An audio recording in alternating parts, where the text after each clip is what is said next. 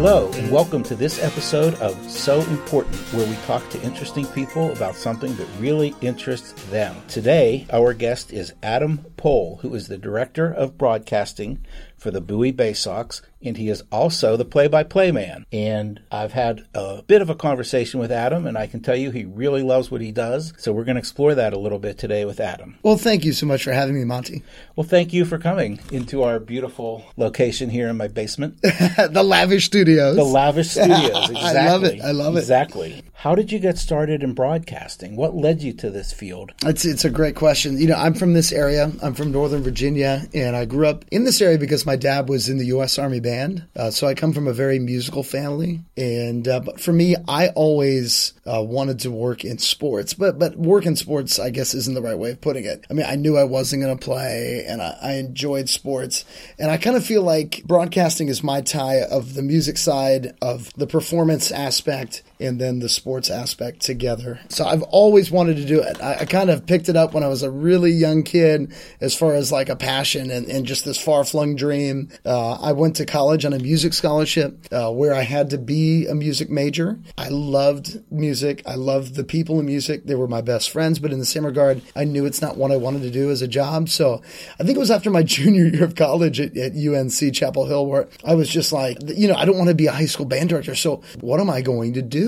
And or how am I going to try to be a, a sports broadcaster? I've never really wanted to be a studio host. And, uh, and from there, I was able to uh, get uh, an internship with the Tar Heel Sports Network. And then that following summer, which would have been the summer between my, uh, so my, my fourth year of college, I got a job with a, a very small collegiate summer baseball team in North Carolina. And uh, I was off and running. So you started doing broadcasting, and what was it about the broadcasting that you found you really, really enjoyed? It scratched all of uh, the proverbial itches for me. I love sports. I love. I feel like I'm very passionate about sports um, because I've gotten into it as a fan so much so, and it was kind of my everything when I was a kid. I kind of feel like I, I have a feel for the game, mm-hmm. and I can kind of bring my passion and emotion to a game, and I think that's something that that in my career has set me apart a little bit uh, as far as people that listen to my games and they always talk to me and say, "Oh, you, they always bring my excitement and and uh, and and my feel for the game as, as, something they enjoy about my broadcast." But in the beginning of my career, it was really hard for me because it takes a long time. I, I think of it uh, very musically. When I was a trumpet player, you know, you just think about yourself in fourth, fifth, sixth grade. You're just terrible. And when I started broadcasting baseball, um, I remember broadcasting this game, and I felt so excited excited about it. And the radio station would make cassette tapes, and I had a cassette player in my car, but I had to wait a week to get the tape. All I could do is I couldn't wait to listen to this game back, and I had an hour drive back from where I worked to Chapel Hill, North Carolina, and I put that tape from last week's game, and I start listening, and my heart dropped because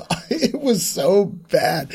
You know, I thought it was great when I did when I called the game, but it, it just takes so much time, very similar to a musician or or to any artist to develop your style and to develop develop a feel for the phrasing and and how you set up a game. And um, it took me a few years to, to get to a point where I, I even wanted to listen to a game that I had done. But gradually over time, you got to a point that you were very happy, or at least you're happier. Undoubtedly. And uh, I always also kind of feel like you call games the way that you want it to, to sound. Uh, so, uh, you know, the main sports that I broadcast are baseball and basketball. Uh, it's a little bit different for both sports, but that's what makes it so interesting. You, you have to learn as a broadcaster how to prepare, uh, but I think the most important thing is once you understand and feel comfortable with how you prepare to do a broadcast, uh, meaning how am I going to fill all of this time? And how do I study myself up to know and be able to talk about these players? You know, after that, the most important aspect is, is really just that kind of experience because uh, with the experience, you are able to once again emotionally demonstrate and, and bring forth the game. And, and that's the most important aspect. And baseball is so tough because of the fact that uh, a ball game might be two hours, it might be three and a half hours. You have a game every night. The, preparation is at a different level because you have to, for me, I try to say different things about what are in essence the same people every night. And uh, in the same regard, you're going to call a game very different if it's 13 to 2 in the seventh inning than if it's 3 to 2. So if it's late in the game and it's not not a close game, I start telling stories. I, and I'm still going to tell you what happens with every pitch, but every pitch might just be there's a strike and there's a ball instead of fastball outside corner at the knees. Uh, because when when the game is tight, everything is about that moment in the game. And when it's not, why are you listening? I find that uh, the great baseball broadcasters are people that can both demonstrate the emotion of the game. I find that many broadcasters are on the dry side in baseball because oh, this is only one game out of 140 games for us or 162 games in the major leagues. I, I want my listeners to feel like every game matters. Number one, and then number two, if the game is out of hand, I still want them to be entertained. How do you do it for 140 games?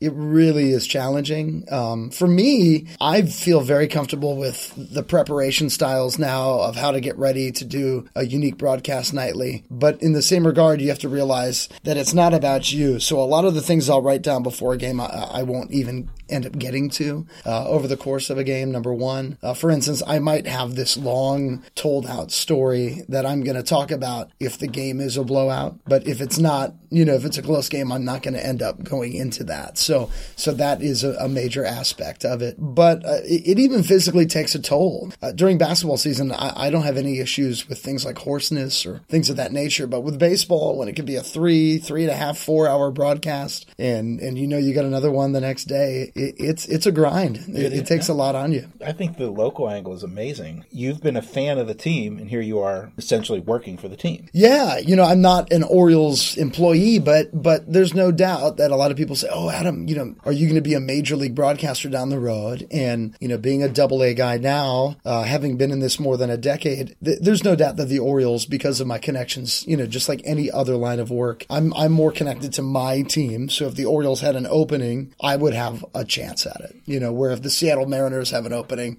it's quite a long shot. So you, you just never know. But obviously, when I was growing up listening to Jon Miller and Joe Angel, I, I, that was my dream was to be the, the voice of the Orioles. And uh, no matter what happens, I, I've probably come. I, am living my dream, and, and that doesn't just go for for the Baysox, but it also goes to basketball because Mount St. Mary's is uh, is the school I broadcast basketball for, and they have a very passionate following. And I've gotten to broadcast from the NCAA tournament two times in six years. Uh, my voice has been on CBS. It's been on ESPN. You know, you're watching Sports Center and you, and you hear you calling the championship of your league. And uh-huh. I, I, there was one moment when we were, my wife and I were living in Frederick, and she was she was folding the laundry, and I wasn't expecting uh, them to play my call, and they did. And and on Sports Center, and, and my wife was like, "Hey, that's you," you know. Must, yeah. So that was that was a cool moment. But but all in all, I, I don't see myself giving this up anytime soon. So uh, well, you're enjoying the gig. I love it. I love it. You have a very distinctive sound and you also mentioned Joe Angel and Jon Miller, and I really hear that influence when you speak. I feel like Jon Miller is the quintessential king of being entertaining when the game is dry and being exciting and uh, and just incredible in in the big moments. I could not agree with you more. And I mentioned to you during the late '80s when they went 0 for 21, mm-hmm. I listened to every game. There are a lot of guys that that I love right now. I I love the Seattle Mariners broadcast. I love the New York Mets broadcast. I love the San Francisco Giants broadcast, which Jon Miller is now a part of, and of course, I, I love the Orioles. I love the Nationals broadcast too, which is which is outstanding. With Jon Miller, though, there's just those moments where you're listening where you realize uh, what's happening. There was a game at RFK Stadium that I was listening to. I mean, more than a decade ago now. The Giants were losing six or seven to one in the eighth inning, and they throw it to Jon Miller, and he started telling this great story about Washington D.C. And in in D.C. they they have the Wall of Fame, which isn't just about the baseball. It's a Wall of Fame for all of sports, uh, for sports personalities like Tony Kornheiser is on there. So what what Jon Miller, you know, at that time there was no no D.C. team, so he was very involved in D.C. and knew D.C. very well because uh, there was a foul ball, and he said that it went over and over on the right side. He just starts talking about this Wall of Fame. He starts talking about John Riggins and how John Riggins and everybody in DC in that era used to go to to this place called Duke Zeibert's, and, the, sure. and I just it was fascinating. And the whole inning was him just telling this story, and it ended with I don't know if his name was Duke Zeibert, but the the guy, you know, he was a Russian that ran this restaurant, and and Gorbachev drove by with Reagan. Uh, he, this guy yelled out, "Gorby, come on in, you'll love the borscht," you know, and it's like, how did he get from a foul ball to the right side to come on in, Gorby, you'll love the borscht? The reason was is because he was ready. If the game got out of control, if it was two to one in the eighth inning, he wouldn't be talking about the borscht. But I was completely entertained, and I've always taken that to heart. So I'm going to do a game tonight, and uh, I'm going to be ready. If uh, yesterday, uh,